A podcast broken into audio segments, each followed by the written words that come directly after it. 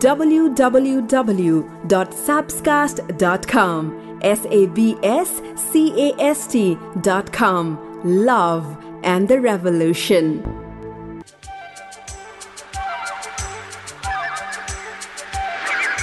समय जति पनि बिताउँ तिम्रो अङ्गालोमा समय जति पनि बिताउँ तिम्रो अङ्गालोमा तर हरेक सासले भन्छ मन अझै भरिएन।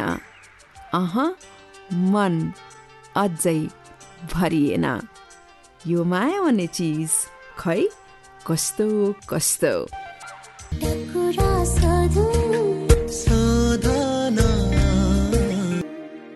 मायाको कुरा हुँदैछ मायाको मात्रै कुरा हुनेछ। यो माया भन्ने चिज कस्तो कस्तो? मैले त्यो दिनदेखि तिमीलाई अझ ज्यादा चाहन थालेँ।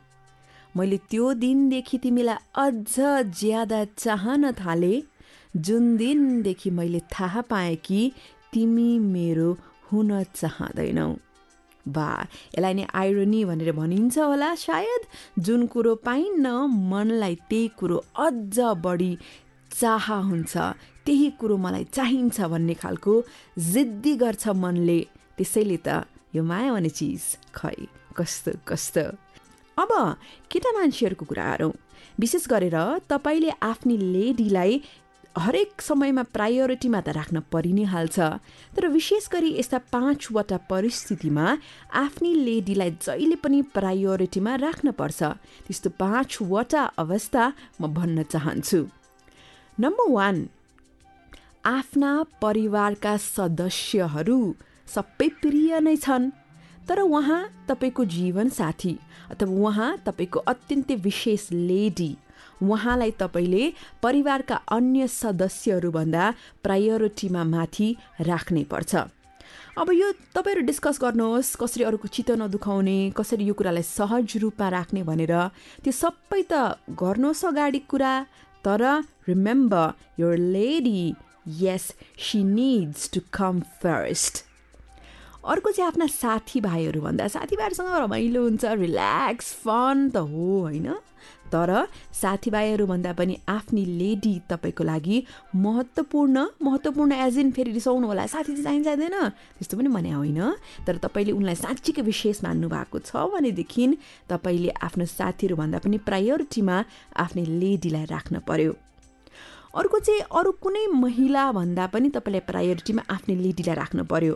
भन्नाले तपाईँले प्रशंसा गर्ने तपाईँले उनलाई दङ्ग पार्ने आफ्नो समय दिने आफ्नो माया दिने सबै उनैलाई हो।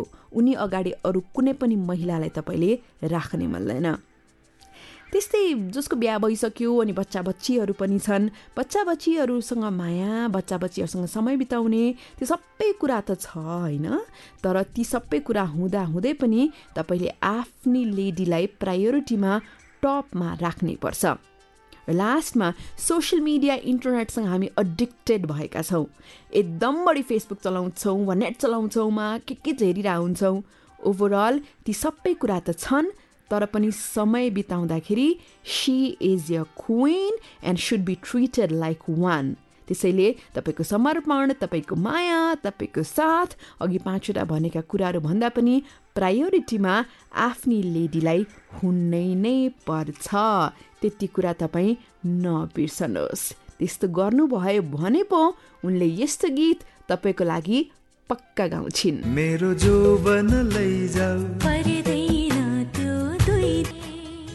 सकेसम्म माया कहिले नफेरियोस्? ऋतु जसरी माया नफेरियोस् बरु अझै गाढा हुँदै जाओस्। झन समर्पण बढोस् माया बढोस् त्याग बढोस् अनि पो भन्न मजा आउँछ। वा यो माया भन्ने चिज। माया त्यो होइन जसले तिमीलाई मेरो बनाइदियोस्। माया त्यो होइन जसले तिमीलाई मेरो बनाइदियोस्। माया त त्यो हो जसले तिमीलाई अरू कसैको बनाउन नसकोस्। माया त त्यो हो जसले तिमीलाई अरू कसैको बनाउन नसकोस्। भन्नाले आफ्नो मन सम्बन्ध त चलिरहन्छ तर मनको कनेक्सन बुझ्नुभयो नि होस् यसलाई म इलाबोरेट गर्दिनँ तपाईँ आफै पनि अति स्मार्ट हुनुहुन्छ। अब लेडी श्रोताहरू एघारवटा साइन भट्टाभट भन्छु he will never fall in love with you प्रयास गरिरहनु भएको छ। प्रयास गरिरहनु भएको छ। तर यस्ता क्लियर साइन देखिनुभयो भने जति प्रयास गरे तापनि ऊ तपाईँको प्रेममा पर्ने छैन। स्याड बट ट्रु यस्तो साइन म भन्न चाहन्छु। नम्बर वान उसले अरू केटीहरूको बारेमा तपाईँसँग गफ गरिरहन्छ। त्यस्तै तपाईँलाई भेट्ने समय उसले खासै निकाल्दै निकाल्दैन। तपाईँको जीवनको बारेमा पनि प्रश्नहरू सोच्न वा सोध्न उसलाई इन्ट्रेस्टै छैन। तपाईँको फ्यामिली मेम्बर वा तपाईँको साथीहरू भेट्ने कुरामा ऊ जहिले पनि हिचकिचाउँछ उसलाई वास्तै छैन त्यो कुरा। अनि जोकहरू गर्दाखेरि पनि तपाईँको बारेमा एकदम जोकहरू गरिरहन्छ। नर्मली केटा मान्छेले जसलाई माया गर्छ उसले आफ्नै लेडीको बारेमा जोकहरू बनाउँदैन तर तपाईँको केसमा चाहिँ जोकहरू कति गरिरहेको हुन्छ त्यस्तै त्यो डिप कन्भर्सेसन हुन्छ नि। त्यस्तो डिप त्यो पर्सनल कन्भर्सेसन हुनसक्छ वा यस्ता गहिरा गफहरू तपाईँसँग ऊ खासै गर्न रुचाउँदैन तपाईँहरू दुईजना मात्रै कतै घुम्न निस्किनु भयो भने उसले कस्तो अप्ठ्यारो जस्तो मान्छ। जब ऊ एकदम इमोसनल हुन्छ नि कसरी रियाक्ट गर्ने ऊ एकदम अलमल्ल पर्छ आँसु देखाउने अथवा एकदमै स्याड हुने त्यस्तो तपाईँसँग हतपत ऊ गर्न चाहँदैन। त्यस्तै जब पनि फ्युचरको कुरा आउँछ उसले टपिक चेन्ज गरिहाल्छ। र सेकेन्ड लास्टमा ऊ तपाईँसँग कमिटेड हुन पटक्कै रेडी छैन। जति गरे पनि कमिटमेन्टको कुरा तपाईँसँग ऊ कन्भिन्स्डै छैन। र लास्टमा उसको रेपुटेसन सोफार एकदम क्यासनोभा अथवा हिज अ प्लेयर भन्ने खालको चाहिँ उसको ओभरअल इमेज छ। यदि यस्तो हो भने लाख प्रयास तपाईँ गर्नुहोस् हुन त मिरेकल भन्ने कुरा त हुन्छ चमत्कार भए त म भन्न सक्दिनँ।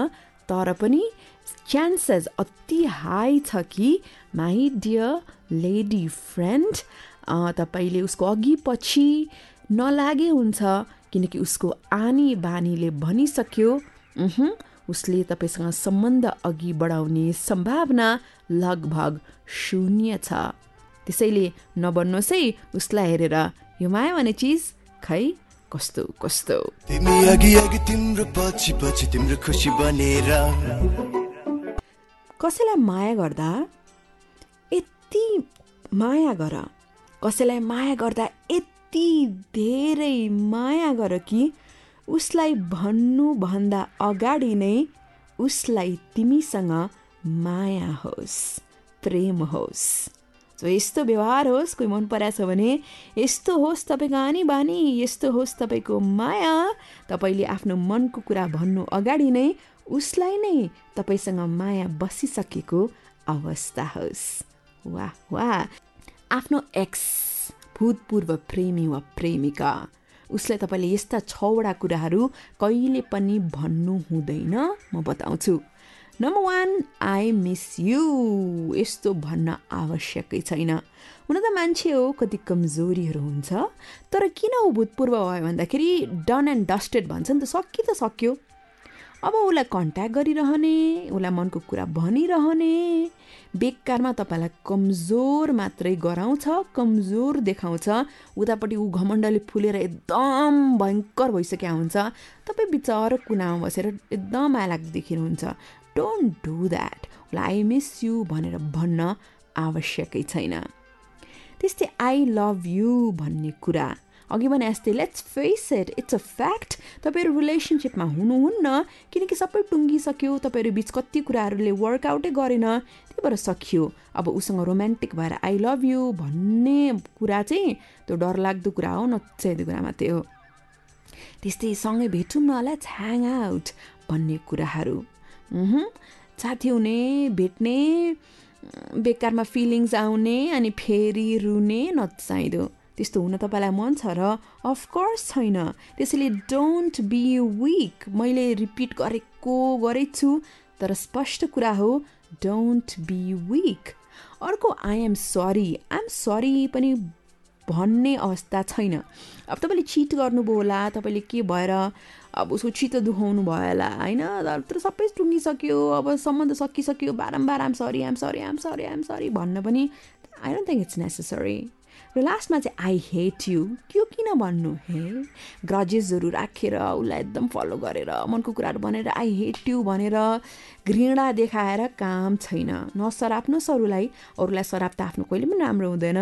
उसको बुद्धि त्यति थियो जीवनमा कति कुराहरू हुँदैनन् होइन? नभएर आफूलाई राम्रै हुन्छ। So I hate you I love you I'm sorry भन्न आवश्यकै छैन। लास्टमा लेट्स बी फ्रेन्ड्स भनेर भन्दै नभन्नुहोस् you can never be friends with your ex यो चाहिँ हो। कहिले पनि आफ्नो भूतपूर्व प्रेमी प्रेमिकासँग साथी हुन सकिन्न। दुईवटा अवस्थामा कि त कहिले माया थिएन कि त अझै माया छ? तर पनि be friends I hate you I am sorry let's hang out I love you I miss you भनेर आफ्नो भूतपूर्व प्रेमी वा प्रेमिकालाई कहिले पनि नभन्नुहोस्। बुझ्नुभयो? बुझ्नुभयो कि बुझ्नु भएन किन भन्दाखेरि तपाईँको जन्म भएको छ कोही अरूको लागि नचाहिँदै व्यक्तिको पछि पछि लागेर किन हिँड्नुहुन्छ? So repeat don't be weak तपाईँको जन्म भएको हो अरू कुनै विशेष मान्छेको लागि।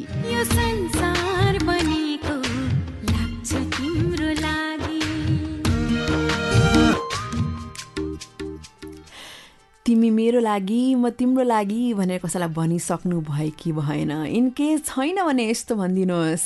अरे प्रिय बनिदेऊ न तिमी मेरो बनिदेऊ न तिमी मेरो यति धेरै माया दिनेछु यति धेरै माया दिनेछु कि हामीलाई हेरेर अरू मानिसहरूले पनि मनमनै कल्पना गर्नेछन्। तिम्रो जस्तै भाग्य मेरो पनि भइदिए कस्तो हुन्थ्यो भनेर। अरूले तिमीलाई देखेर कल्पना गर्नेछन् मेरो पनि भाग्य यस्तै भए कस्तो हुने थियो भनेर। हाय हाय। अब के सुन्नुहुन्छ? मान्छेको जीवनमा विशेष गरेर तिनजना मान्छेको प्रेममा हामी पर्छौँ। आफ्नो जीवनभर we only fall in love with three people in our lifetime हरेक व्यक्तिसँग एउटा न एउटा कारणले प्रेममा परिएको हुन्छ। सो तपाईँको लिस्ट कति लामो छ तर म्याक्सिमम् केसेसमा यस्ता तिन व्यक्तिसँग हामी मायामा पर्छौँ। Number one the first love जब हामी एकदमै यङ अवस्थामा हुन्छौँ स्कुल पढिरह कलेज पढिरह बेलामा हो त्यस्तो बेलामा यो व्यक्तिसँग भेट हुने रहेछ। कथाहरू जस्तो। हामीले त्यो बेलामा कति धेरै सपनाहरू देखेका हुन्छौँ यस्तो होला माया भनेर सोचेका हुन्छौँ। अनि त्यसपछि समाजमा पनि एउटा हामीले देखेका हुन्छौँ नि त वरिपरि हो त्यस्तो अवस्थामा चाहिँ त्यो व्यक्तिसँग हामी प्रेममा पर्ने रहेछौँ। त्यो बेलामा हामीले कस्तो महसुस गर्छौँ भने माया भनेको कस्तो भनेर सोचिएको हुन्छ। अनि त्यो सोचाइ त हुन्छ तर त्यो व्यक्तिको बारेमा केही कुरा महसुस पनि त हुन्छ नि त। फिलिङ्स पनि हुन्छ होइन? सो सोचाइ भर्सेस फिलिङ्स थट्स भर्सेस फिलिङ्सको अवस्था हुन्छ। सो तपाईँको जीवनमा सोच्नुहोस् त आफ्नो यङ अवस्था I mean young age a like high school वा कलेज त्यो सुरुको first love the second love यो चाहिँ एकदमै अप्ठ्यारो खालको माया। यस्तो माया जसले जीवनमा हामीलाई धेरै पाठहरू सिकाउँछ यसले पीडा दिन्छ। यो गुमाउनु पर्ने पनि हुनसक्छ धेरै धोका धेरै झुटहरू हो यस्तो पनि हुन्छ। यो यस्तो सम्बन्ध जसले तपाईँलाई नै अर्कै खालको व्यक्ति बनाइदिन्छ। के सोचिएको थियो के भएको थियो सबै यति अप्स एन्ड डाउन्स कि you become a different person र लास्टमा the third one third one यस्तो माया जसले तपाईँलाई सरप्राइज पारिरहन्छ। अनि माया कस्तो हुन्छ हुनुपर्ने भन्ने जति पनि तपाईँका सोचाइहरू थिए त्यसलाई यसले एकदम उल्टाइदिन्छ। भन्नाले यो सजिलो खालको माया। अनि तपाईँलाई यस्तो लाग्छ अरे कि यति सरल अनि कुनै कम्प्लिकेसन्स नभएको माया हो तर विगतमा मैले किन यति धेरै दुःख पाएको होला भने जस्तो लाग्छ। यस्तो खालको माया जहाँ सबै ठिकठाक हुन्छ। तपाईँ निराश हुने तपाईँ दुःखी हुने तपाईँ पीडामा हुने त्यस्तो के पनि हुँदैन। This love just simply feels right यो समय आएपछि यस्तो माया अवश्य आउँछ। यस्तो मायाले कसरी माया महसुस गर्ने र कसरी अझ ज्यादा माया दिने हामीलाई सिकाउने रहेछ। सो विशेष गरेर तिनजना the first love the second love and the third love so तपाईँ कुन अवस्थामा हुनुहुन्छ? फर्स्ट हो कि सेकेन्ड हो कि थर्ड हो. तर जे भए तापनि यो माया हुने चिज खै कस्तो कस्तो चाहिँ पक्का हो? मलाई माया गर्ने मान्छे कस्तो होला? मान्छे खै कस्तो होला? तपाईँको दिमागमा यो क्वेसन घुमिरहेछ वा क्वेसनको आन्सर आइसक्यो। तर यो पडकास्ट बिहिबार आउने गर्दछ। तपाईँ सुन्नुहोस् है र अरूलाई पनि सुन्नुको लागि प्लिज भन्नुहोस्। जिन्दगीमा सधैँ मुस्कुराइरहँ जिन्दगीमा सधैँ मुस्कुराइरहँ किन भन्दाखेरि जो उदास बसिरहन्छ जो उदास मन हुन्छ उदास मनलाई दया गर्नेहरू त धेरै नै भेटिन्छ तर उदास मनलाई माया गर्ने उदास मनलाई जीवनसाथी बनाउनेहरू भेट्टिन मुस्किल छ। त्यसैले पनि जीवनमा सदैव मुस्कुराइरहु अब एउटा कथा मिरा र मनोजको बारेमा। मनोजले भन्यो डायमन्ड रिङ? बा क्या महँगो हुन्छ? तिमीसँग कति धेरै छ? फेरि डायमन्ड रिङ? अरे मेरो करोडपति हस्बेन्ड मार्केटमा नयाँ कलेक्सन आएछ तिम्रो यति धेरै बिजनेस छ। अनि त्यसपछि यति कमाइरहेछौ। तिमीलाई थाहा छ फेरि डायमन्ड त जुन पनि छोरी मान्छेको फर्स्ट लभ हो भनेर। सो मैले तिमीसँग डिमान्ड गर्न पाइहाल्छु नि। अनि मनोजले भन्यो ल ठिक छ ठिक छ। जे होस् मिराले मनोजलाई कसरी कन्भिन्स गराइन् त्यो हिराको औँठी भनेर अनि उनीहरू दुवैजना गहना पसलमा पनि गए अनि मनोजले सोचिरह्यो कि बा दस वर्ष अगाडि कति गाह्रो थियो एउटा सुनको औँठी त मैले किन्न सक्दिनँ थिएँ हाम्रो आर्थिक अवस्था नाजुक थियो तर अहिले मैले मेरी श्रीमतीलाई सबै कुरा किनिदिन सक्छु भनेर उसलाई खुसी पनि लागेको थियो उनीहरू गहनाको पसलमा पुगे अनि जो थिए त्यहाँका ओनर उनीहरूले स्वागत पनि गरे। अनि त्यसपछि नयाँ कलेक्सन कस्तो कस्तो छ भनेर देखाउन सुरु पनि गरे।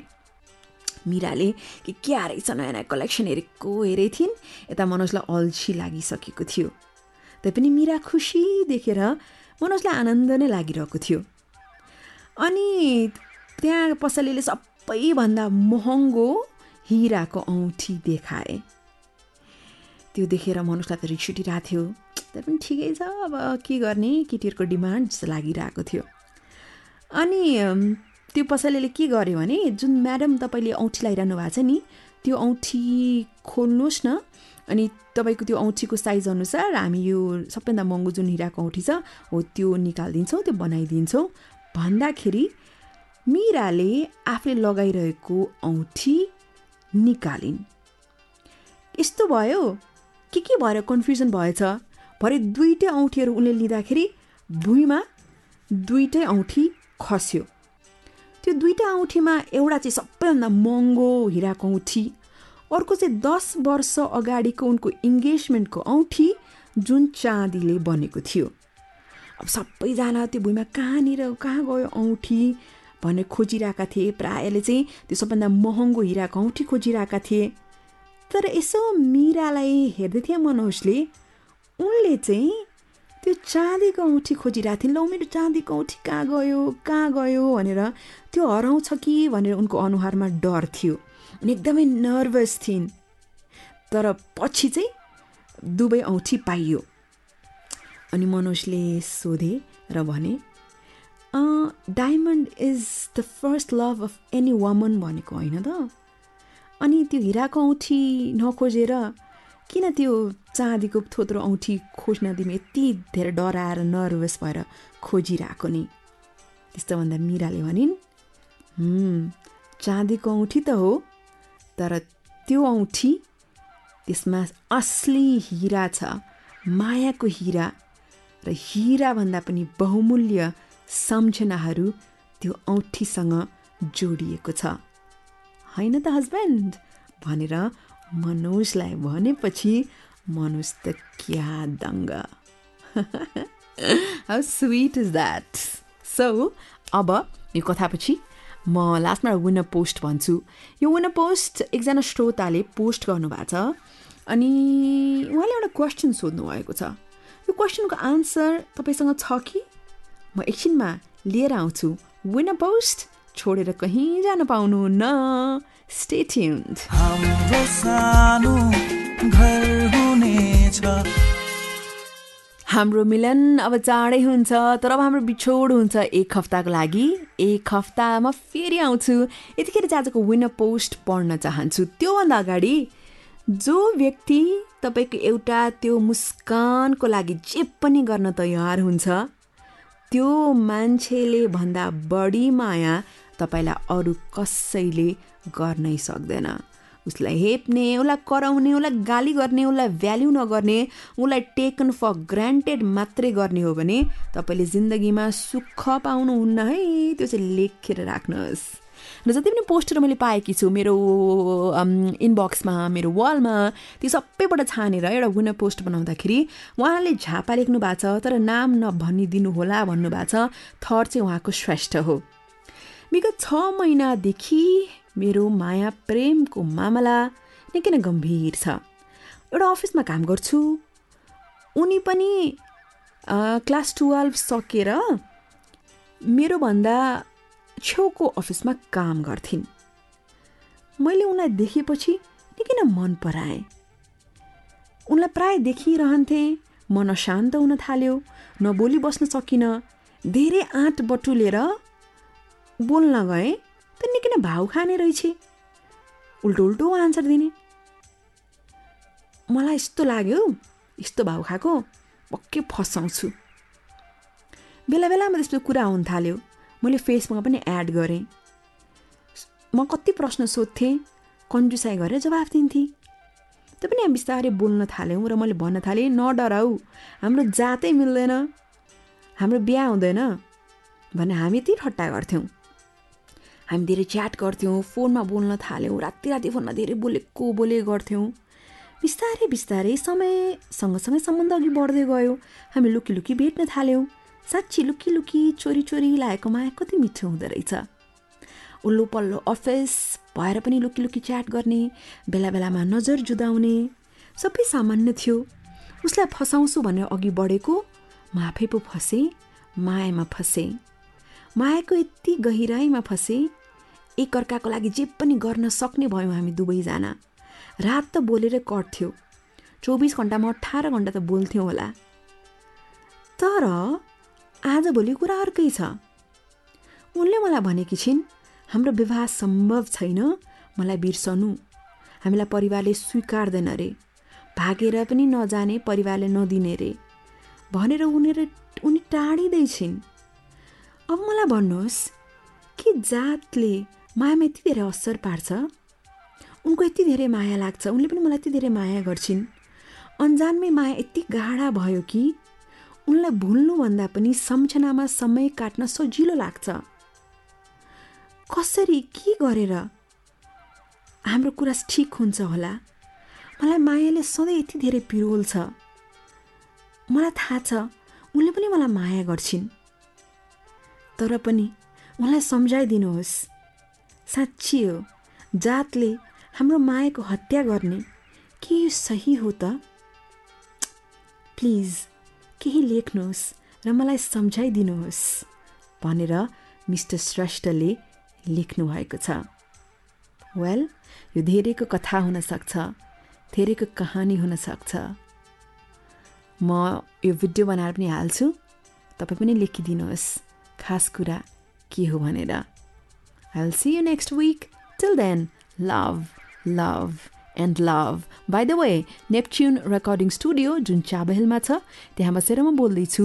मलाई रजतले टेक्निकल रूपमा सपोर्ट गरिरहनु भएको छ। अर्को हप्ता हाम्रो टिम फेरि आउनेछ यहाँको कानसम्म। टिल देन छुच्चो रिसुद्धो एकदमै इरिटेटिङ मान्छे। होइन मायालाग्दो मान्छे। यस्तो मान्छे यस्तो मायालु संसारका सबै मान्छे त्यागेर तिमीमै आऊ नजिक भने जस्तो मान्छे बन्नुहोला। बेस्ट विसेस दुनियाँलाई